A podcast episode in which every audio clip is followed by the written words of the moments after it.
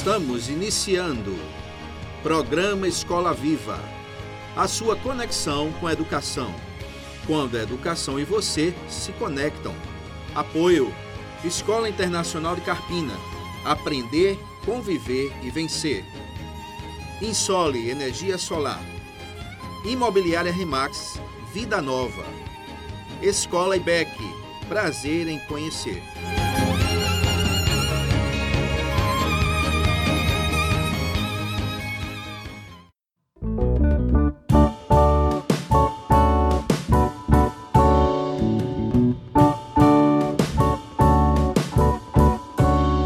Caro ouvinte do programa Escola Viva. Uma alegria muito grande poder contar com vocês que estão conosco nessa quinta-feira, dia 7 de outubro de 2021, com o programa número 11. E nós temos uma temática fantástica. Estamos recebendo aqui professor Ivaldi Júnior. Vamos falar a respeito de tecnologia, arte e educação. Professor Ivaldi, boa noite, seja bem-vindo ao programa Escola Viva. Boa noite. Mais uma vez é um prazer estar aqui, um prazer fazer parte aqui desse momento de discussão e de descontração, né? Porque falar sobre educação, tecnologia e arte também é algo divertido. Com certeza, a gente sabe que o senhor é apaixonado pelo que faz. Eu quero só, professor, dar uma palavra aqui para o nosso ouvinte. Hoje, infelizmente, nós não vamos poder contar com a presença brilhante do pastor Telema, que está nos ouvindo nesse momento. Pastor Telema, com um abraço aí, em nome da nossa equipe aqui, eu, o Alexandre, o professor Ivaldir e, é claro, nossos ouvintes. Não temos o brilho e a sabedoria do pastor Telêmaco nessa noite aqui no nosso programa Escola Viva, mas vamos procurar essa, esse, esse povo que está aqui conosco, pastor professor Ivaldir, Alexandre, eu e o nosso ouvinte. Vamos procurar construir um programa bom, que seja interessante para todos nós. Professor Ivaldir, o que, de que maneira Conte para a gente, conte para a nossa audiência aqui do programa Escola Viva, de que maneira a paixão pela tecnologia mudou a sua vida? Rapaz, isso é algo muito interessante, né? Assim, para os ouvintes que não me conhecem, né? É, eu sou professor da UPE, é, também sou consultor de processo é, de software da Softex Recife e tenho 41 anos, né? Desses 41 anos, mais de 20 anos na área de tecnologia da informação, de computação, e 13 anos no ensino superior. Por que eu estou dando essa introdução? Porque a gente vai ter que voltar um pouco no tempo, né? viajar um pouco no tempo, para falar um pouquinho sobre essa minha paixão. Né? Eu sou de família humilde, eu não vou dizer que sou de família super pobre, mas nunca me faltou nada, mas também nunca tive nada além do suficiente necessário. Eu estou falando ali da minha infância, minha adolescência, Perfeitamente. E aí, como qualquer é, morador né, que vive no subúrbio, ele às vezes não tem muita orientação ou muitas perspectivas. Então, eu estudei, eu terminei meu ensino médio, e quando eu estava ali, antes do ensino médio, eu fazia aqueles cursinhos de bairro, né? ou seja, uhum. aquele cursinho de informática básica, é, ficava ali como curioso, mas minha mãe sempre falava: meu filho, para ser alguém na vida, tem que estudar. Esse é o caminho que nos dá aí a diferença. Vá aprender a datilografia. Muitos que estão nos ouvindo certamente não sabem nem o que é uma máquina de datilografia. Verdade. E eu nunca quis, eu nunca quis aprender datilografia, achava muito chato. Então, é, fui é, fazer meu ensino médio. Então, eu queria sair do subúrbio. Então, eu saí de onde eu morava. É, eu sou de da região metropolitana do Recife, é, numa cidade chamada Paulista, que fica um pouco afastada, e eu queria estudar em outro local. Então eu fui para o centro do Recife, passei na seleção do colégio público, e lá tinha, veja a perspectiva, tinham quatro cursos. É, contabilidade, que era o mais comum em escola pública, uhum. tinha administração, enfermagem e patologia. Então contabilidade eu não queria. Administração não era muito é, a minha praia, mas estava ali cotado. Enfermagem, eu digo, não, sangue, saúde não é a minha área. E sobrou Entendi. patologia. Eu digo, puxa, patologia. Diferente, patologia. Mas eu descobri que patologia é análises clínicas, uhum. ou seja, saúde. Então eu pulei fora. Então restou a administração. Fui fazer administração, curso técnico, ensino médio, curso técnico. Por que eu estou falando tudo isso, pessoal? Porque foi aí que eu comecei a, a ter um outro olhar para poder correr atrás de estágio, para poder fazer continuar fazendo aqueles cursinhos básicos. Então, passei o primeiro ano estudando durante o dia e no segundo ano eu digo vou passar para a noite porque é o foco do estágio. Então eu fiz várias entrevistas, tinha 16, 15 para 16 anos, várias entrevistas, todas as agências de estágio. Então fui uma das empresas, depois de fazer muitas entrevistas, eu consegui chamada Walter Weitz, uma empresa que não existe mais, é uma empresa alemã. E lá eu fui é, ser o estagiário do auxiliar, do auxiliar, do auxiliar, do quase nada, do auxiliar de compras. Eu estava maravilhado, né? E foi nessa empresa que eu tive algumas oportunidades. As oportunidades de escolher entre ser do setor de compras, do setor de vendas ou do setor de tecnologia, o qual eu escolhi. Foi a minha escolha mais acertada, tá? Muito embora ainda um pouco cega, cega no sentido de eu escolhi a paixão, eu gostava, mas eu não tinha uma orientação formal de alguém mais velho, de alguém que tem mais experiência, um ancião ou um anciã, né? Que é isso que os jovens têm que dar mais ouvidos. E naquela decisão, e na minha opinião muito orientada por Deus, é, me trouxe até aqui. Então, dali eu fiquei um ano e nove meses como estagiário, depois eu fui para outra empresa, fiz graduação em computação, mestrado, doutorado e pós-doutorado em computação. Então, eu diria que a minha paixão surgiu em uma escolha é, muito pautada em, em uma paixão de bairro, e aí começou a ser aflorada é, com as oportunidades que foram surgindo e graças a Deus eu fui aproveitando as janelas de oportunidades, as oportunidades e também fui cercado por pessoas muito boas, queridas, que me impulsionaram positivamente. E hoje eu sou é, um cara apaixonado por, por computação, um cara apaixonado por envolver as pessoas no mundo é, tecnológico, por ajudar a que elas usem recursos computacionais não somente para profissionais, e sim para auxiliar e ajudar no seu dia a dia, no seu trabalho, na sua vida pessoal. Então foi assim que nasceu a minha paixão de uma forma muito resumida. Maravilha, professor. Professor, a gente vinha pesquisando a sua vida, o seu histórico, sua trajetória, e vi, eu vi perfeitamente essa sua visão de oportunidade. É muito interessante. Eu quero, gostaria que o senhor falasse isso um pouco mais à frente, lá no finalzinho da nossa conversa e, mas assim, eu percebi que o, que o senhor tem uma, um leque amplo de atividades, o senhor é um homem também tem muita visão de empreendedorismo. Como é essa. É, o que é que tem direcionado você a essa condição e decisão de juntar tantas habilidades e qual, qual é o seu sonho? Qual, o, que é que o, senhor, o que é que lhe move ainda a, a continuar? O senhor já chegou aí no pós-doutorado, tem um trabalho acadêmico excelente, tem ajudado muita gente. A gente vai falar no segundo bloco da nossa conversa aqui, vai falar um pouco mais sobre isso. Mas, por favor, foque nesse ponto.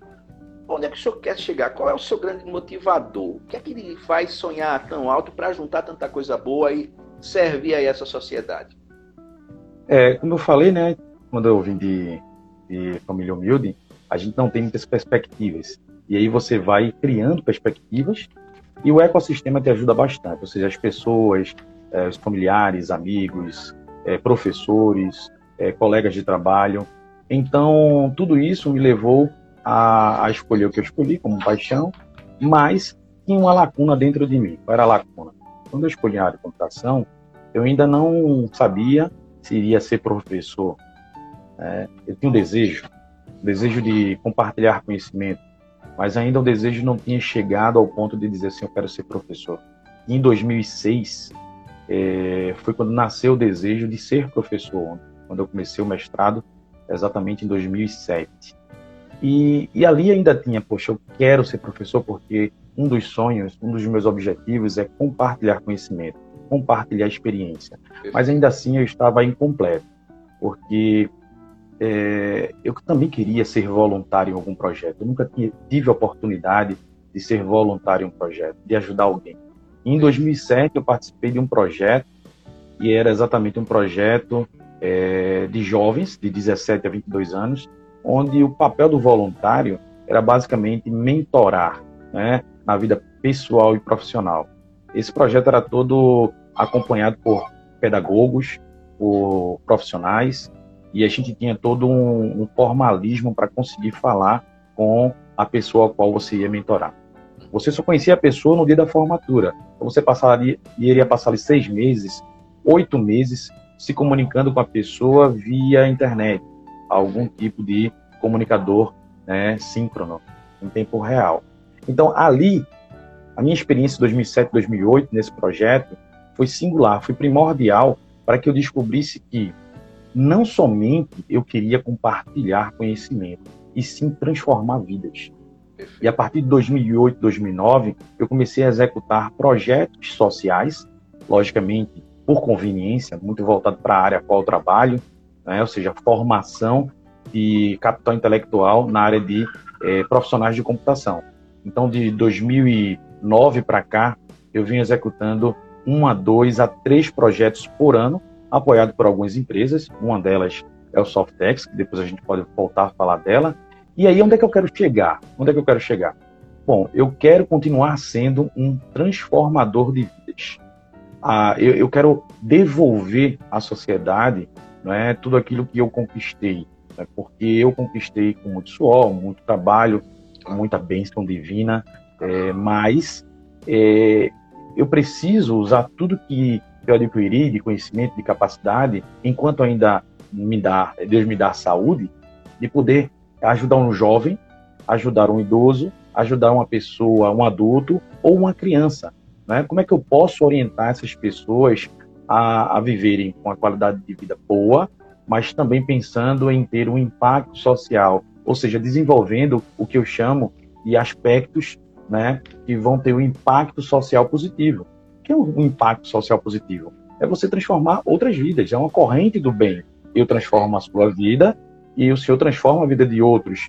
É, realmente é recuperar, é valorizar princípios e valores que nós estamos perdendo. Então, isso foi um sonho, né? Ou seja, eu tinha o sonho de ser um professor, um cara que da computação, um cara que auxilia e ajuda a sociedade com projetos sociais, compartilhar conhecimento, mas depois surgiu uma outra, é, um outro sonho. Eu disse, eu queria empreender. Então, eu digo, o meu próximo passo é empreender. Mas alinhado aos meus princípios e valores. Eu vou empreender, mas também tendo no meu empreendimento um impacto social. Então, eu tento unir tudo isso que eu estou falando em objetivos estratégicos pessoais. Né? A gente tem os objetivos estratégicos organizacionais da empresa, eu traço os meus objetivos estratégicos para que os meus projetos eles possam dar oportunidade a outras pessoas, para que essas pessoas possam me ajudar também a tracionar e alcançar é, outras pessoas e assim a gente vai transformando vidas. Isso não quer dizer, e eu queria deixar bem claro para os nossos ouvintes, que quando a gente fala em projeto social, é um projeto sem fins lucrativos, certo? Mas todo projeto sem fins lucrativos, ele precisa ganhar dinheiro. Por que eu digo ganhar dinheiro? É porque ele precisa se manter. Perfeito. Então a gente pode ter o quê? Um parceiro que vai doar ou ele vai bancar um professor para dar uma aula. Então existe um dinheiro entrando para pagar o professor ou para alugar um laboratório. Exatamente, né? A diferença de um para o outro é que uma empresa privada ela tem distribuição de lucros. O foco dela é ganhar dinheiro. Uma, um projeto social ele tem fins de se manter, né? Executando e levando o bem e o impacto social para a sociedade. Então, o meu sonho ainda é transformar mais e mais vidas, levando isso para não somente o local onde eu trabalho. Né? Hoje eu tenho projetos em Garanhuns, em Limoeiro, eu tenho projetos é, aqui em Recife e tenho projetos online, né, devido à pandemia, que eu acabei pegando ali a Agreste Meridional, a Agreste Setentrional, região metropolitana, é, metropolitana, dando também, assim, fazendo, eu fiz alguns experimentos, né, dizer assim, caramba, se eu fizer algum tipo de projeto é, só com mulheres, né, só com homens e mulheres, ou pegar pessoas de diversas áreas do saber, áreas de conhecimento, para tentar fazer o que? Um projeto multidisciplinar. Então, eu tenho feito vários pilotos, experimentos, para saber exatamente qual é a melhor forma de ajudar e auxiliar e impactar essa nova geração, essa geração que vive numa constante, é, vamos dizer assim, é, enxurrada informacional, levando eles a não terem um foco, concentração ou profundidade na área do saber. Perfeitamente. Professor, é muito interessante essa sua visão de distribuir essa, essa aplicabilidade do conhecimento e devolver para a sociedade aquilo que o senhor recebeu. É muito bacana essa conversa e a gente vai fazer uma paradinha aqui no Escola Viva e daqui a pouquinho a gente volta.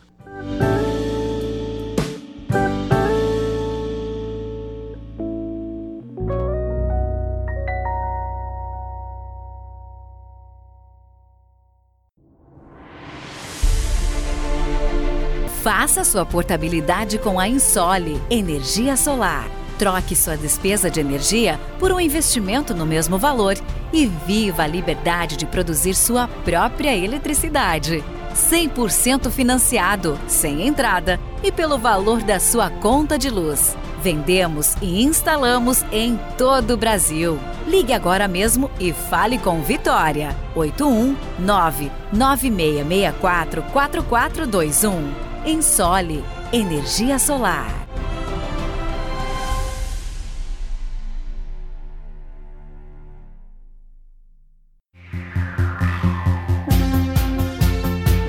Na Escola IBEC, a criança encontra a alegria de aprender de forma interativa e dinâmica. Respeito, confiança e criatividade são as ferramentas da construção de uma educação cristã, inclusiva e cidadã. Conheça-nos pelo Instagram IBEC Escola. Escola IBEC. Prazer em conhecer.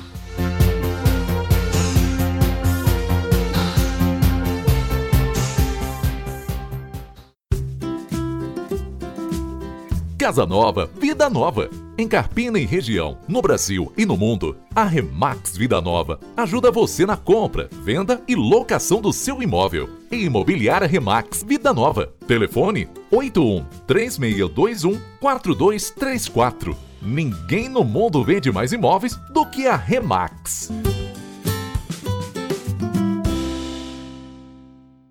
Promoção Dia das Crianças. A Escola Internacional do Carpina está oferecendo o melhor presente que você pode dar ao seu filho. Ensino infantil. Turno da tarde com 50% de desconto. É presente para o ano todo. Matrículas abertas e vagas limitadas. Promoção válida até o dia 12 de outubro. Escola Internacional do Carpina. BR 408, quilômetro 66, Carpina, Pernambuco. Telefone 81 3621 4060.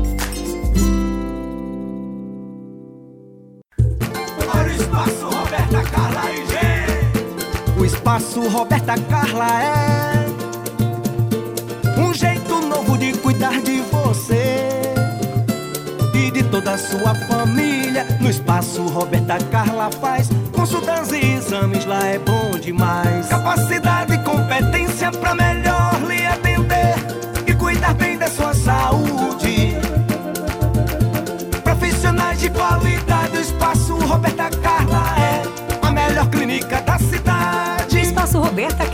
jeito novo de cuidar da sua saúde. 81 3621 2259 e WhatsApp 3621 6072. Profissionais de qualidade, o espaço Roberta Carla é a melhor clínica da cidade.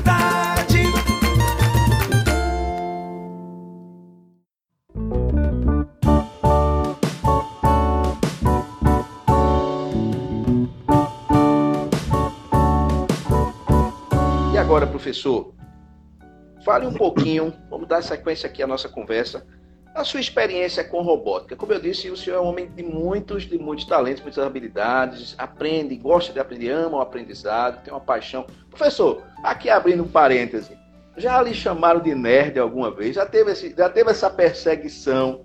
Na escola parece que tem aquele pessoal que chama quem gosta de estudar, deve- deve- coloca alguns, alguns rótulos. Já passou por isso alguma vez? Não. Já, eu, eu não passei na, na, na minha infância nem na minha adolescência, porque eu diria que eu sempre fui um, um estudante que não era considerado o melhor, mas eu ficava entre os medianos, no ensino fundamental e médio. Mas na vida profissional, depois do despertar para todo esse mundo aí de conhecimento, é, eu tive um, um diretor de uma determinada universidade e ele me chamava aí de nerd, de ele me chamava de Super 20, né? Porque é, eu fui coordenador de algumas universidades aqui na região metropolitana do Recife e teve uma determinada é, universidade que eu coordenei cinco cursos simultaneamente. E eram cursos incipientes, né? Estava começando, então tinha poucos alunos, eu tinha condições de fazer essa gestão. E aí quando o MEC veio, o MEC veio um atrás do outro, ou seja, primeira semana era um curso, segunda semana, isso foi uma mera coincidência. Uhum. Né? Então foram cinco semanas seguidas recebendo o MEC e nós conseguimos quase que nota máxima. Então eu, foi quatro, é, é, a nota máxima é cinco, ficamos com quatro em todos os cursos. Aí ele começou a me chamar de 5 vezes 4, 20, é Super 20. É o Nerd Super 20.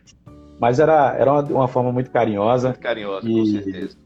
E, e era, era, era engraçada. Ok, professor. Professor, e a sua experiência, então, dentro desse, fazendo esse gancho aí, com o que eu estava falando antes, e a sua experiência com a robótica? Fale para o nosso ouvinte sobre a sua visão, a, a, visão que o senhor tem da aplicação da robótica em ações que visam melhorar a qualidade de vida em geral. Inclusive, é uma situação interessante que a nossa querida Escola Internacional de Carpina tem vivenciado. O pastor Telema conversando com a gente falou sobre isso com muita alegria eu gostaria que o senhor falasse do público aqui do Escola Viva. É uma experiência com um pet, inclusive, com um animalzinho, que envolve a robótica. O senhor pode falar sobre isso aqui para o nosso ouvinte? Posso, posso sim. Veja bem, apesar de ter muitos talentos, né, é, nem todos os talentos eu sou especialista. Eu acabo, às vezes, me envolvendo em projetos por uma, vamos dizer assim, uma ânsia, uma vontade de aprender, mas tem coisas que precisam de especialistas. Então, se eu não sei, eu corro atrás de quem sabe. Eu vou no meu hall de amizades, de network, e aí, é, se é um projeto é, privado e alguém vai pagar, eu indico. Mas se é um projeto voluntário, social, então tem sempre aqueles parceiros que nos ajudam, que estão sempre disponíveis, né? É uma coisa que eu gosto muito é, é do altruísmo, né? A empatia. Perfeito. E aí eu tenho realmente uma rede muito empática, né? De profissionais. E aí a robótica, como foi que surgiu a robótica? A robótica, eu não sou especialista em robótica, mas eu tenho vontade de aprender mais e mais. E acabei me envolvendo em alguns projetos de robótica e escrevendo alguns projetos para universidades, institutos é, de impacto social. E, e, aí eu não sou especialista, não dá para eu realmente me aprofundar. Então o que, é que eu fiz? Já que eu não sou especialista, eu fiz parcerias. Então o Softex Recife ele tem um laboratório de robótica e internet das coisas, que chama IoT. E aí eu disse, olha, bom, vocês estão com dificuldade em fazer, em ter projetos constantes. Eu estou na ponta, do outro lado, vendo a necessidade é, da sociedade, de escolas, de institutos, é, que tem esse impacto social. Então vamos fazer a casadinha. E Softex, que é um parceiro há 14 anos, fez, Ivaldi, é o que você decidir, a gente assina embaixo, então muito interessante. É, o Softex embarca, às vezes, em algumas loucuras de projetos que eu invento. E aí sim, nós fizemos alguns projetos junto com a UPE, junto com o Instituto Peró, junto com outros institutos locais aqui, e, e deu certo. Trouxemos algumas escolas para, para o Softex, que tem um prédio empresarial, tem uma sala disponível, para é, ensinar robótica a, a criança ali de 10, 11, 12 anos, adolescentes e também adultos, professores, faz, estávamos fazendo algumas oficinas, até que veio a pandemia. E aí a pandemia acabou o quê? Mudando um pouco a nossa dinâmica. E, e aí o Softex, o laboratório, começou a ficar parado. Então eu escrevi, assim, com mais um, um entusiasmo, escrevi um projeto é, para chama Projeto de Inovação Pedagógica com a Universidade de Pernambuco, Campus Garanhuns, ele foi aprovado e nós executamos esse projeto online. Então, nós impactamos alunos do ensino médio, alunos do ensino superior, professores universitários, professores do ensino médio, e tivemos a, a, no ano de 2019, aliás, 2020 para 2021, 104 participantes dessas oficinas. Foram Maravilha. quatro oficinas online, tá? Então, mais uma vez, eu não sou o especialista, mas eu sou o articulador. Eu conheço o suficiente para ver a necessidade, fazer um plano de aula, selecionar quem vai dar que tipo de disciplina e assim a gente alcançar o nosso objetivo. Então, dentro desse contexto, eu tenho um amigo é, que é professor também, chamado Gustavo, Gustavo Barros. Ele é, é de Carpina, aliás, ele é de Paudalho. E aí ele tem é, conhecimento ali em Carpina, não sei se as filhas dele moram em Carpina, mas enfim, ele entrou em contato comigo e fez, Ivaldi, tem uma situação de um PET, né, da Escola Internacional de Carpina. E eu gostaria que você pudesse conversar com a coordenadora, Shelley, e, e tentasse ajudá-la. Eu disse, pois não, agora? Então, dê meu contato. Então, entraram em contato comigo, nós conversamos. Eu vi qual era o problema do pet. O pet ele tem uma deficiência nas patas, eu acho que traseira ali. E, e por esse motivo, né, houve aí todo um, um, um, problema, né, porque o pet foi vendido e aí é, por ele ter essa deficiência houve aí uh, um pequeno conflito. Enfim, a professora, a coordenadora fez a aquisição dele e adotou ele na escola, foi. certo? E aí esse pet ele é, eu vou é, é uma, é, me permitir. Por favor, fale, fale. Não, me permitir falar que ele é o, hoje o mascote da escola. Ah, e aí eu falando com ela. É uma tartaruga, é um, é um coelho. É um coelho. coelho. É um coelho. Ah, eu acho que o nome dele é Fluffy. Maravilha. É? E aí, quando ela falou comigo, eu disse: olha, o que, é que nós podemos fazer? A escola lá, é, ela já tem uma, uma disciplina de maker, né? De, de você criar coisas, né? aflorar, né, incentivar, estimular a criatividade dos alunos. E esse PET ele acabou sendo um projeto de alunos, eu acho do ensino fundamental e também do, do ensino médio. E os alunos do ensino médio ficaram de criar algum dispositivo para ajudar o coelhinho. Coisa boa. Criaram até uma calça enxuta, para que ele, quando andasse, não ficasse é, ferindo ele, né? Porque ele fica se arrastando, não anda direito, ele ficava ferido. E quando a professora falou comigo, eu fiz: olha, Vamos fazer o seguinte. Vem aqui no Softex nos visitar, porque eu quero que te mostrar o nosso nossa estrutura física aqui e eu tenho uma proposta para vocês. A gente faz uma oficina com os alunos do ensino médio, já que estão empolgados para criar um dispositivo. Nós é, damos três aulas de robótica livre. Quando eu falo robótica livre, é você usar é, todo o material reciclável para criar algo, né? utilizando dispositivos eletroeletrônicos e etc. Né? Você pode dizer garrafa PET, papelão, enfim. Você reaproveita tudo para criar o seu, é, seu projeto, seja uma casa, um carro, ou seja um robô. Então, é, eu disse, olha, vamos fazer uma oficina de três encontros e depois dessa oficina, que pode ser online, não tem problema nenhum, a gente faz um intensivão presencial de um dia inteiro. Aí nesse incentivão, nesse intensivão, nós vamos criar exatamente o dispositivo. Eu não sei se vai ser uma cadeirinha de rodas, eu não sei o que vai ser. Vai depender dos alunos. E lá eu vou deixar disponível, estarei no dia, mas estarei, estarei deixando disponível um instrutor, mentor, a professora de Maker também vai estar lá e todos os alunos, para que nós é, venhamos a sair de lá já com a solução para dar qualidade de vida ao coelhinho. Maravilha. Maravilha. Que coisa boa. Professor, isso, isso é ah, desculpa, conclua. Continua. Ah, não, aí, aí, eu queria responder só uma coisa que o senhor perguntou. Quais são os benefícios da robótica, né, para a nossa, a nossa qualidade de vida? Perfeito. Né? É, veja, além da robótica, né, ela estimular um raciocínio lógico, ela estimula trabalhos multi interdisciplinares. Quando eu falo multi inter, porque é o seguinte, eu posso ter um projeto de geografia, de biologia, de ciência, de, de matemática, de história. Com a robótica, eu posso aplicar é, em qualquer coisa. Eu quero fazer, por exemplo, um, uma fechadura eletrônica, eu consigo fazer. Eu quero fazer agora um dispositivo para aguar as plantas, eu consigo fazer. Eu quero fazer um robô que ele vai é, andar sozinho e quando ele observar um obstáculo, ele vai parar. Eu quero criar uma smart house, ou seja, uma casa inteligente, onde através do celular, Bluetooth, Wi-Fi, eu posso desligar as lâmpadas, acender as lâmpadas, eu consigo fazer isso. Então, a, é, ela trabalha em várias áreas é, conectadas, e isso estimula. E o trabalho em robótica não é um trabalho solo, não é um trabalho individual, é um trabalho em equipe. Então, a colaboração, o despertar da criatividade, o despertar da criatividade para gerar soluções de problemas reais e cotidiano é muito importante. Então, eu diria que a robótica ela vem hoje, juntamente com a internet das coisas, que é deixar tudo conectado à internet, é a robótica conectada à internet, ela nos dá o que? Comodidade. Agora, óbvio, é, toda comodidade, todo dispositivo eletroeletrônico, muito embora tenha uma boa intenção por trás, se ele mal utilizado ou utilizado de forma exagerada, ele pode gerar né, uma, um prejuízo futuro. Por exemplo, é, você acaba utilizando carro. O carro demais tirou do ser humano a capacidade ou a disposição de andar cotidianamente. Então você acaba engordando.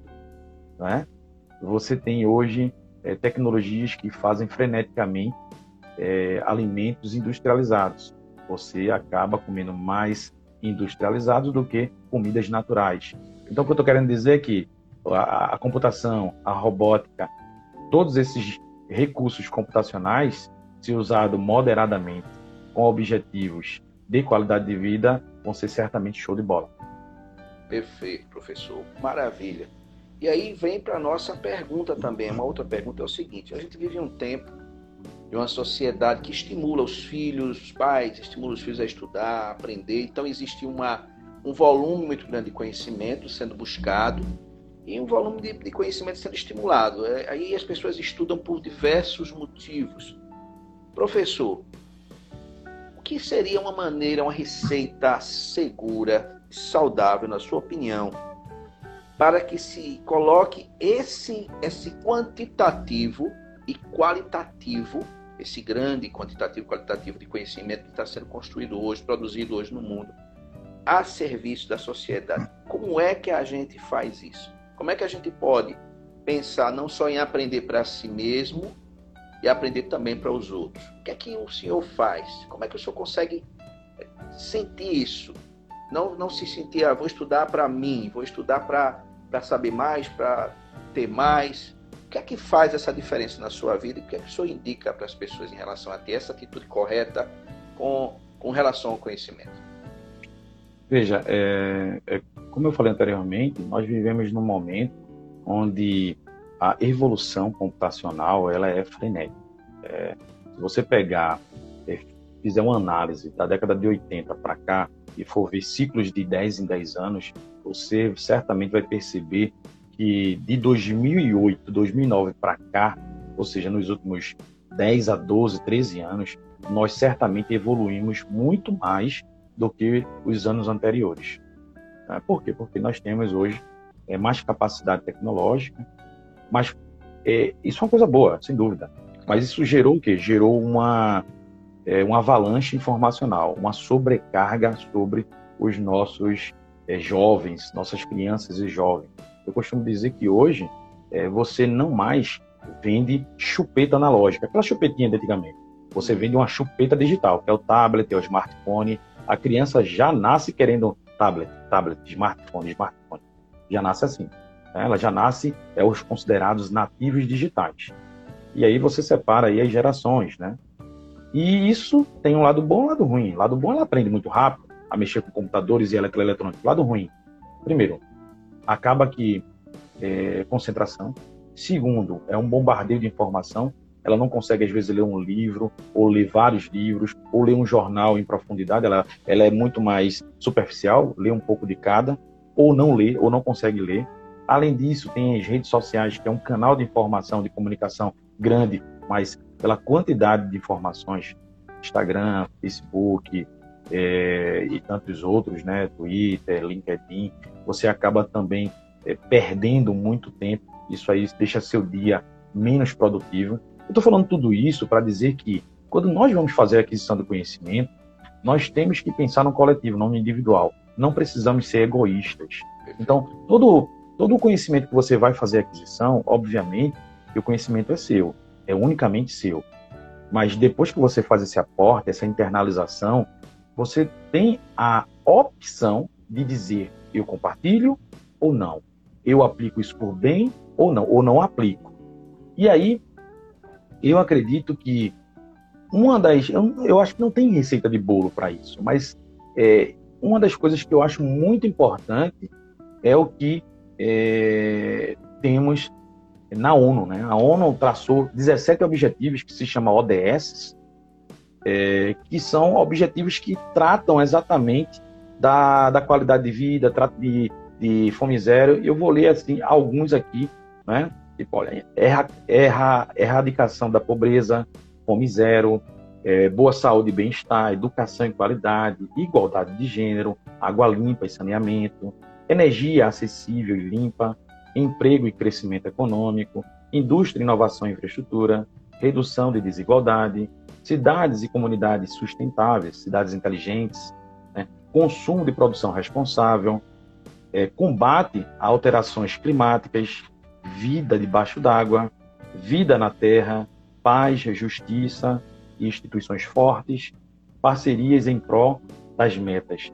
Então, o que eu estou querendo dizer é que quando a, a, a ONU traçou para alcançar esses objetivos até 2030, né, que são Objetivos de Desenvolvimento Sustentáveis, ODS, é a sigla, né, ela basicamente mapeou que tudo que nós fazemos e todo conhecimento que nós adquirimos, internalizamos, dá para se aplicar em alguma caixinha dessa. Eu posso simplesmente ser uma pessoa que não tenho muito conhecimento de formação formal. Não fiz faculdade, não fiz nada, por exemplo, mas é um cara que é um grande artesão. Por que não ele criar discípulos? Ensinar o talento dele para outros. Ah, não, é, eu sou um cara que fiz PhD, então cria discípulos na tua área. Então, o talento que você recebeu de Deus, né, essa bênção que você teve a oportunidade de estudar, de visitar outras universidades, escolas, etc e tal, por que não compartilhar com seu irmão, com sua mãe, com seu pai, com seu amigo, com seu colega e até mesmo com desconhecidos?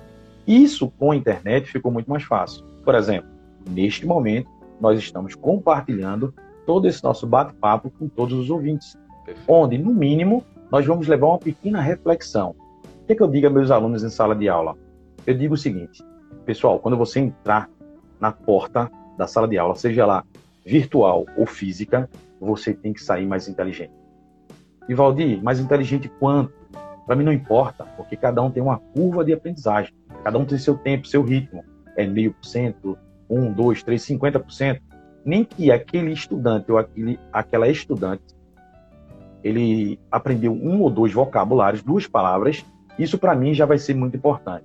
Então eu acredito que é isso, né? Você absorver o conhecimento buscando agregar valor a alguém, a alguma, alguma comunidade, alguma sociedade, é tentar fazer a diferença nesse mundo que está tão, é, vamos dizer, impactado por uma desunião, por, um, por guerras, por, pelo egoísmo. O egoísmo hoje toma muito, é, muita conta é, do, dessa nova geração. Por quê? Porque o egoísmo ele não vem mais com essa palavra egoísmo. Ele vem agora como capitalismo. E o capitalismo, ele, é, uma vez traduzido de forma errada, ele, ele basicamente insere dentro do eu daquele jovem que ele tem que crescer na, na, no degrau profissional, independente de qualquer coisa. E por este motivo, aí eu queria deixar três pilares que eu adoto em qualquer lugar que eu vou, seja na área profissional, na vida pessoal ou na vida acadêmica, na escola, na universidade quer trabalhar comigo, quer fazer parte da minha equipe, quer se relacionar e ser meu amigo, então tem que ter transparência, honestidade e comprometimento. Então, esses três pilares são básicos. Obviamente, são três pilares seculares. Né? Além disso, né, você tem que ter, né, que está intrínseco aí dentro, é, a empatia, o altruísmo, querer ser, é, ajudar o próximo. E eu, como sou uma pessoa cristã, tem que ter o temor e o amor de Deus sobre tudo que nós fazemos, porque eu acredito plenamente que é, eu cheguei onde cheguei não por capacidade, não porque eu sou habilidoso, não porque eu sou o cara mais inteligente ou inteligente, e sim porque Deus foi misericordioso, ele foi benevolente e me deu oportunidades, me deu habilidades, me aportou conhecimento para que eu fizesse o melhor uso desse conhecimento. E qual é o melhor uso? É receber o conhecimento e compartilhá-lo. Mas não só compartilhar e deixar o conhecimento a Deus dará. Você tem que mentorar, você tem que acompanhar. Muitas vezes, dependendo da pessoa, você tem que pegar na mão dela e levar até a porta de entrada. Outros, você só mostra a porta de entrada. Porque cada um tem um perfil, uma cultura, um estilo. Então você tem que ter a sensibilidade de ser o quê? De ser um mentor. E o mentor, ele é sensível às qualidades, pontos fortes e fracos do seu mentorado, daquela pessoa que está em busca de sair daquela situação que não é agradável ou que ele já está inerte ali há muito tempo. Então, eu gostaria de fechar isso, é, esse assunto, com um, uma metáfora. Né? Eu costumo dizer que todo mundo tem sua zona de conforto. Todo mundo tem sua vaquinha leiteira. Então, joga essa vaca leiteira do precipício abaixo. Porque você precisa descobrir o quê? Novas habilidades, conhecer novas pessoas, fazer network. Network com pessoas que agregam valor. Pessoas que são boas e que vão te ajudar né, formar uma equipe em prol dos teus objetivos pessoais, né, dentro de, da palavra divina, da palavra de Deus. Honestidade, transparência e comprometimento. Maravilha, professor. Excelente essa visão cristã que, da qual nós compartilhamos. A nossa rádio é uma rádio 100% cristã. E um princípio do Senhor Jesus é esse, é o que o irmão falou, dar e receber. Né? Primeiro a gente entrega e recebe. E outro princípio do Senhor Jesus é liderar também cuidar também dos discípulos, que esses discípulos construíssem coisas maravilhosas e alcançassem gerações. E até ele até falou mais do que eu, obras maiores que as minhas. Então, a gente entende aqui que liderança é verdadeiramente isso, é esse cuidado para que haja uma construção perene e glorifique a Deus e abençoa as vidas. Mas, professor, e a sua experiência como, como escritor, e a sua experiência como desenvolvedor de iOS. Se eu fosse perguntar aqui cada uma das suas habilidades, das suas áreas de aplicação e esse carinho, esse amor que o senhor tem pelas pessoas, vai passar aqui a noite toda. Mas vamos, vamos, vamos, vamos aqui compartilhar com nossa audiência, com o nosso ouvinte. Fale um pouquinho da sua experiência como escritor e dessa sua área também de desenvolvedor de games educativos. Vamos lá. É, tudo que eu, eu desenvolvi de habilidade é, tem uma história por trás. Nada foi por acaso, nada foi por, eu diria assim, sem um porquê. Então, é, eu tive em 2012 né, a oportunidade, é, pela primeira vez na época, de viajar para fora do Brasil. Então, é, eu estava na época fazendo doutorado e eu e minha esposa é, passamos um tempo no Canadá. E, obviamente, eu não falo inglês fluente, eu consigo me comunicar razoável, mas na época eu não tinha inglês nenhum. E a gente foi para estudar, porque eu precisava de um pouco de inglês para finalizar o meu doutorado. E naquele momento eu li, quando eu cheguei no Canadá, eu li muita literatura infantil, muito. E, e na época eu não era um leitor, eu não, eu, eu não tive a cultura na minha infância de ler, ler, ler, ler, né? É, e isso certamente influenciou muito a minha vida, foi muito mais árdua a caminhada do que certamente jovens, crianças que gostam de ler. Mas aí eu tinha que fazer aquilo, eu tinha que descolar, tinha que destravar. Então eu li muito livro infantil, recomendado pela professora na época. E, e aí eu vi alguns livros que não me agradavam, porque eram livros que não tinham começo, meio e fim, é, ou quando tinha começo, meio e fim, eles não deixavam a reflexão para a criança, não levavam a moral e não levavam, às vezes, os princípios que eu acredito mais uma vez, princípios baseados né, na Bíblia. E muitas vezes eu não estou nem falando que o livro tem que ser bíblico, mas que tem que ter princípios. Né? Honra pai e mãe, né? você perdoar, você ser uma pessoa obediente, não ser desrespeitoso com os mais velhos, né? ser uma pessoa realmente de Deus. E em alguns livros isso, isso não era legal. E eu dizia, eu dizia para mim mesmo, quando eu voltar para o Brasil, eu vou escrever um livro. Isso foi em 2012. Né? Eu passei pouco tempo no Canadá, ainda em 2012 voltamos. E, e o sonho ficou é, latente em mim e eu comecei a escrever. E eu tinha uma história de criança que nunca saiu da minha cabeça, né? Um, uma história que não era um livro, era uma história de, de uma escola, estilo escola dominical.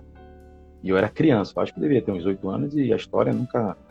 É, a palavra nunca volta vazia, né? Então essa, essa história ficou guardada no meu coração. Então, se eu vou fazer um livro equivalente a essa história. Só que aí não saía, eu não conseguia sair da primeira página. Então, esse livro ficou adormecido durante um ano. Então, no outro ano eu voltei a escrever, modifiquei o livro, escrevi duas páginas.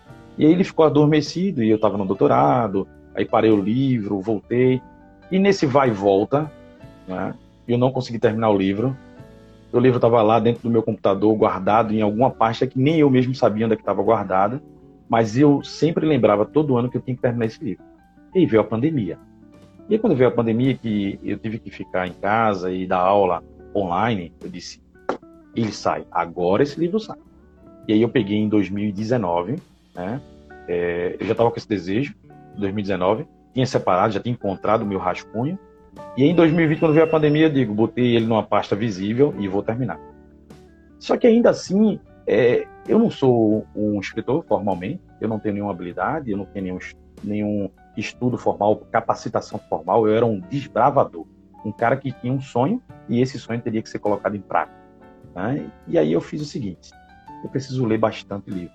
Então eu comprei livros infantis e fui ver o que a, a forma que o autor se conectava com as crianças, o vocabulário, cores. Eu fui entender o universo da criança. Isso de 2019 a 2020. Então eu comprei alguns livros, eu lia para meu sobrinho, minha sobrinha, e ainda assim eu não estava terminando a história, mas eu tinha, ainda tenho o um livro aqui de criança da época que eu comprei. Aí eu comecei a fazer o quê? A voltar a reestruturar minha história. E aí quando eu tive uma, um pequeno insight, é meu minha primeira obra, é o meu primeiro livro, então eu tenho que fazer algo que seja mais simples. Então por que não fazer algo inspirado em coisas reais? E aí eu lancei o livro chamado As Aventuras de Débora e Daniel, que é minha sobrinha, Débora, e Daniel, meu sobrinho. Minha sobrinha, hoje com 15 anos, ela, ela sempre gostou de comer muito. Então eu peguei é, esse mote, né, esse assunto, e desenvolvi a primeira história, que era a primeira história de, de Débora, onde eu tinha esse mote, né, basicamente o livro ele fala, esse, esse capítulo fala do poder do perdão, onde Débora ela, ela tem uma família feliz, cristã, e todo dia ela ajuda a mãe nos afazeres da casa pela manhã, e à tarde ela vai brincar com seus amigos. Era uma rotina. E nesse dia a mãe dela fez: Olha, Débora, limpe o quintal. E só depois de limpar o quintal é que você vai brincar. Ela tá certo. Então ela limpou o quintal. Quando ela estava prestes a terminar, bateu aquela fome, aquela fome santa. Ela olhou e fez: eu não vou terminar agora, eu vou comer e depois eu volto e termino. E quando ela entrou para lanchar, veio um garotinho, que era um garoto solitário, triste. Vendo que Débora tinha entrado, ele espalhou o lixo no quintal dela totalmente. E ele espalhou com muita vontade. Por quê? Porque ele queria deixá-la triste. Só que nesse meio tempo, quando ele fez isso, tinha dois amiguinhos de Débora que vinham brincar com ela, que viram que era Júlia e Marquinho. E aí, quando Débora chegou, e olhou, que viu o quintal todo sujo e que pensou que não poderia brincar, ela caiu em prantos, em choro. E aí os amiguinhos disseram quem foi e ela foi atrás. Ela queria bater no menino que fez aquilo, aquela maldade. E quando ela encontra o menino, que ela vai partir para agressão física, eu tô falando de crianças, o menino fica com medo e pede desculpa. E ela pergunta por que você fez isso. E ele, os olhos cheios de lágrimas, diz para ela assim: porque eu sou triste eu sou solitário, eu vejo você brincando com seus amigos e eu não tenho amigo. Ela se comove com aquilo. E ao se comover, ela leva um baque no coração. E todos os amigos dela estavam vendo. E ela é, para alguns segundos e olha para ele e fez: Mas agora você tem amigos. Nós somos seus amigos. Maravilha. E eu quero, eu quero lhe convidar para ser meu amigo. Ele, ele olhou para ela muito sério e fez: Eu só aceito sua amizade com uma condição. E todo mundo ficou assim, abismado. Ele tem condição para ser meu amigo? Aí ele disse: se eu ajudar você a limpar o quintal que eu sujei. Maravilha. E ali, a, o poder da amizade, do perdão, cria-se uma nova amizade, tá? Então, esse, é, essa, essa foi uma história. Aí depois eu criei outra história aqui é, do melhor aluno da sala, porque aí é baseada no meu sobrinho. Meu sobrinho, ele está melhorando, mas quando ele era menor, ele se achava o cara mais inteligente do mundo, né? Ele fazia uma prova e a professora dizia assim, Daniel, revise, já revisei, tá tudo certo. Ele é assim. A mãe dele diz: Daniel vai estudar. Estudar para quê? Porque eu já sei de todo o assunto. Então eu criei a história que era o melhor aluno da sala. Ele era o número um em tudo, em esporte, em matemática, em tudo. Até que chega a amiguinha chamada Júlia, que é tão inteligente quanto ele, e começa a criar uma concorrência. Isso gera dentro dele o quê? Um incômodo, uma inveja, e, e ela desbanca ele na aula de matemática. Mas ele ainda é o número um em atletismo. E ela, de forma muito astuciosa, Júlia, desafia ele na frente de todo mundo, sabendo que ele não iria declinar. E ele, vendo aquela oportunidade, diz que é hora de humilhar ela também na frente dos meus amigos. E ele perde a corrida no atletismo porque ele se distraiu E ao perder e passar aquela vergonha na cabeça dele, ia perder, ele empurra a Júlia. Ela cai. Todo mundo vê. Todo mundo vê que Daniel trapaceou para ganhar a corrida. E aí ele leva uma bronca do, do professor, que não sabia. Todo mundo fica triste. Só que aí Júlia, ele chega para Júlia, pede perdão. E Júlia pede perdão a ele também por quê? Porque ela foi astuciosa. Ela usou uma oportunidade né, para tentar arrancar uma vaga na equipe de atletismo. Então, é, o livro ele trata exatamente o que? Um primeiro é o poder de perdão, o segundo é, é exatamente a amizade e o terceiro capítulo que exatamente trata da atividade do trabalho colaborativo na feira de ciência. Então esse foi o meu primeiro livro, um livro que tem aproximadamente 40 páginas, altamente ilustrada, porque como é para criança, é altamente ilustrada, um livro colorido. E aí eu não parei neste projeto. Surgiu então um convite da médica, né, Mericélia, da doutora Mericélia, que é minha prima, querendo finalizar um livro dela e me convidou para ser coautor.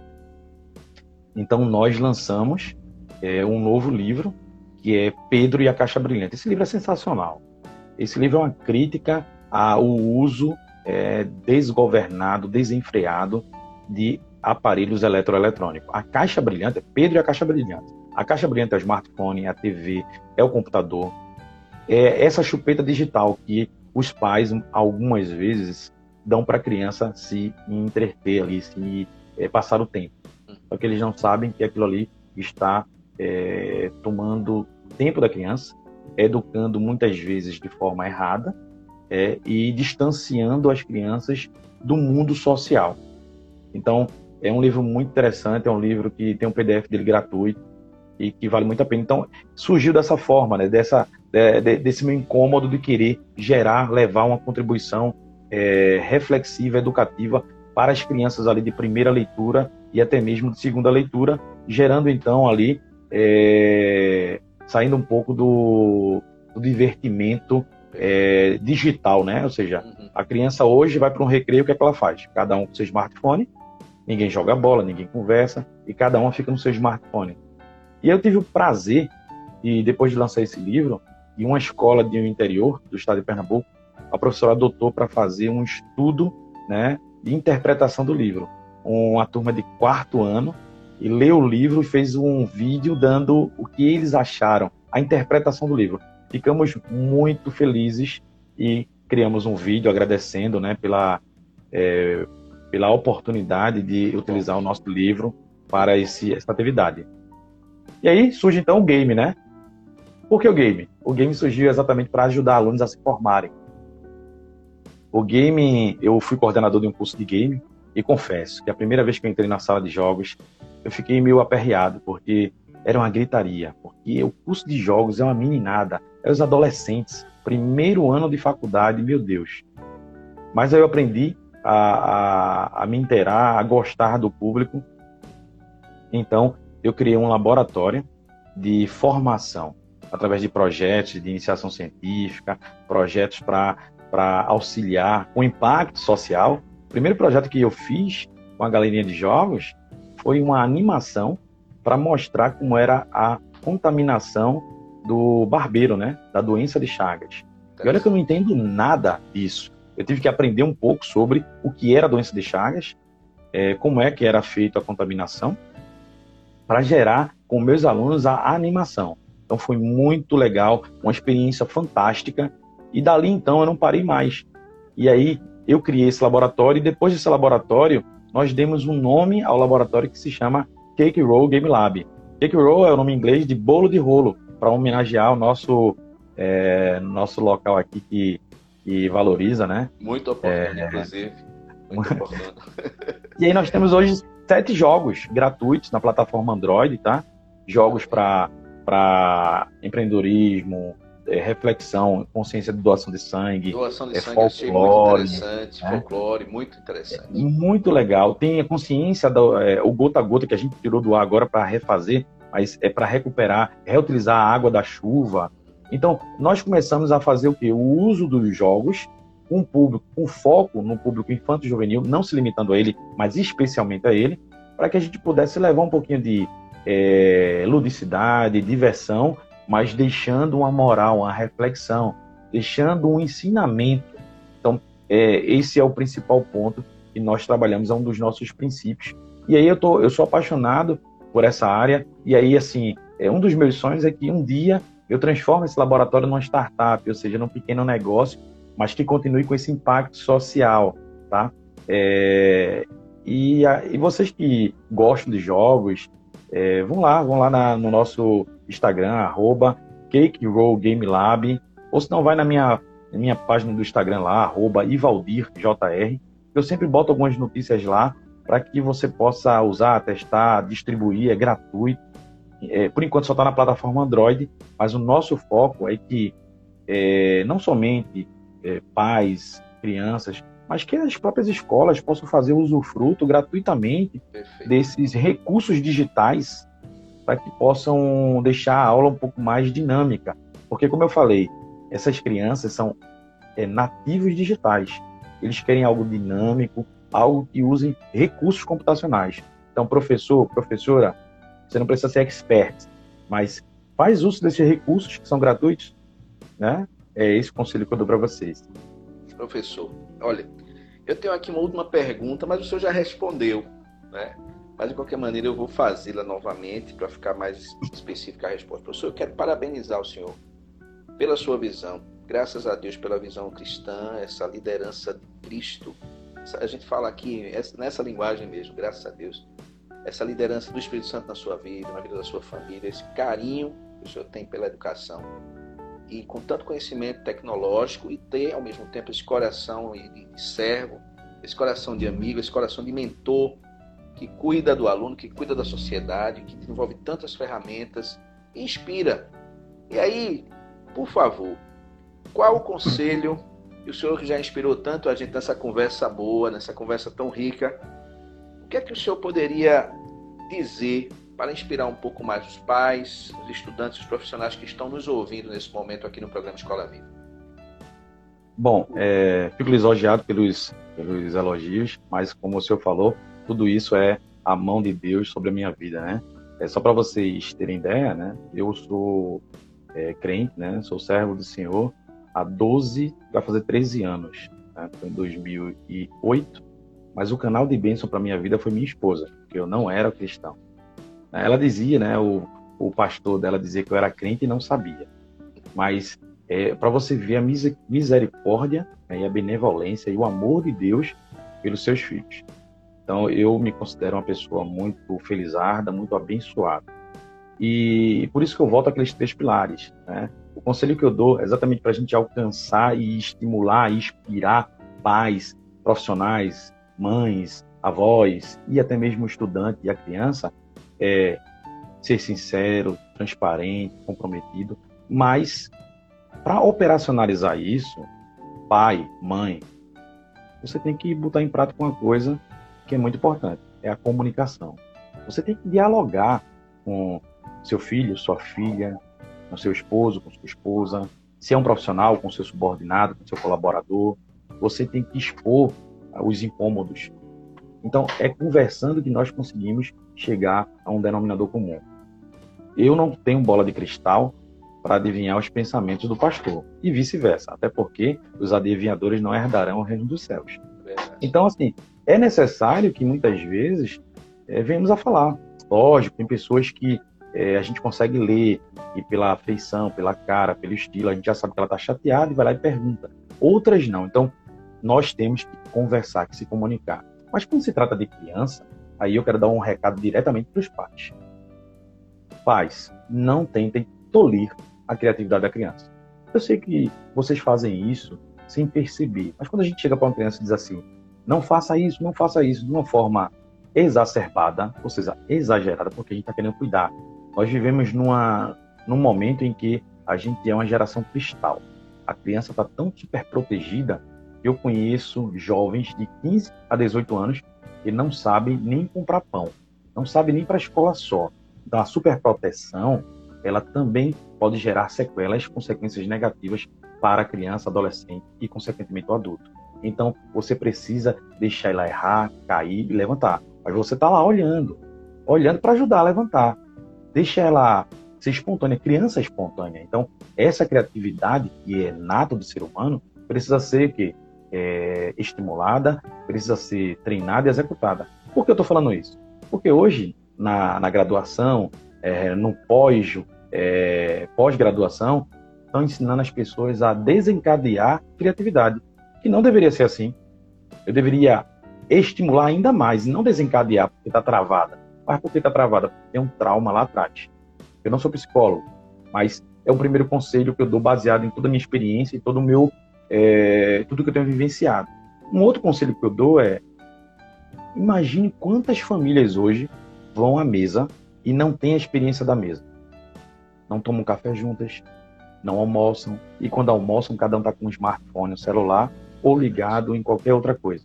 Então, é necessário que esse momento seja um momento de comunhão, de saber como foi seu dia, saber como foi sua noite, o trabalho, dificuldades, coisas boas, ruins, momento de conversa e de também agradecer a Deus pelo dia que se passou, pelas, pelos desafios superados. Então, é necessário ter essa interação familiar, social. Mais uma vez, o indivíduo é um ser social.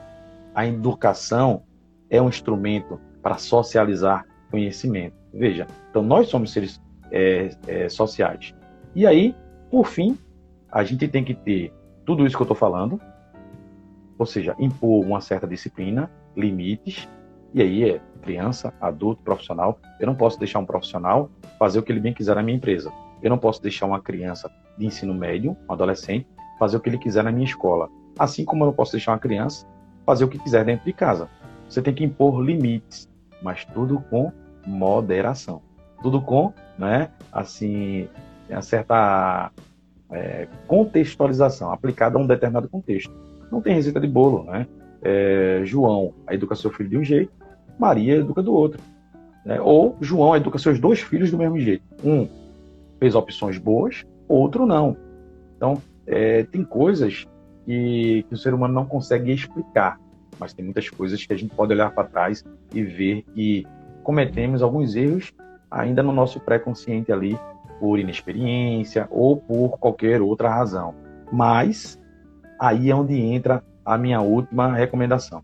Mas se você cria seus filhos no caminho do Senhor, se ele está lá na EBD, aprendendo tudo que Deus tem para tua vida, seguindo os dez mandamentos, seguindo, tendo sobre a sua vida um, uma orientação espiritual, um líder espiritual, certamente, dificilmente, o seu filho vai esquecer os caminhos divinos e os caminhos do Senhor. Então, se ele tem esses valores, princípios, ele tem esse alicerce, essa base, pode ficar certo na vida pessoal, profissional e principalmente na vida espiritual, ele terá né, muito sucesso. E quando eu falo sucesso, eu não estou falando de riquezas de dinheiro somente. Eu estou falando de Deus suprir tudo aquilo que você precisa e que você possa ser feliz com o que Deus está colocando na tua vida, na nossa vida. Professor Ivaldi Júnior, uma satisfação para o programa Escola Viva receber aqui.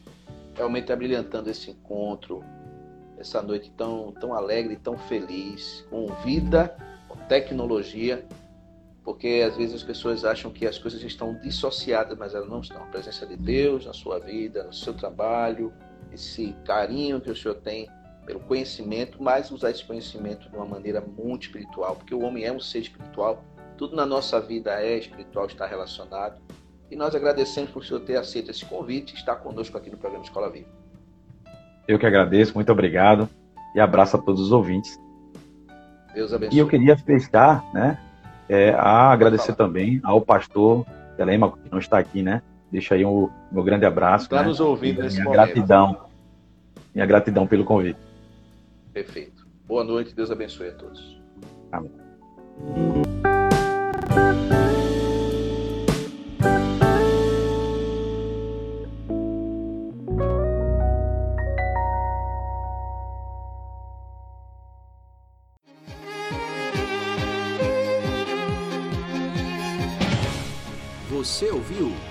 Programa Escola Viva. A sua conexão com a educação. Quando a educação e você se conectam. Apoio: Escola Internacional de Carpina. Aprender, conviver e vencer. Insole Energia Solar. Imobiliária Remax. vida nova. Escola IBEC, prazer em conhecer.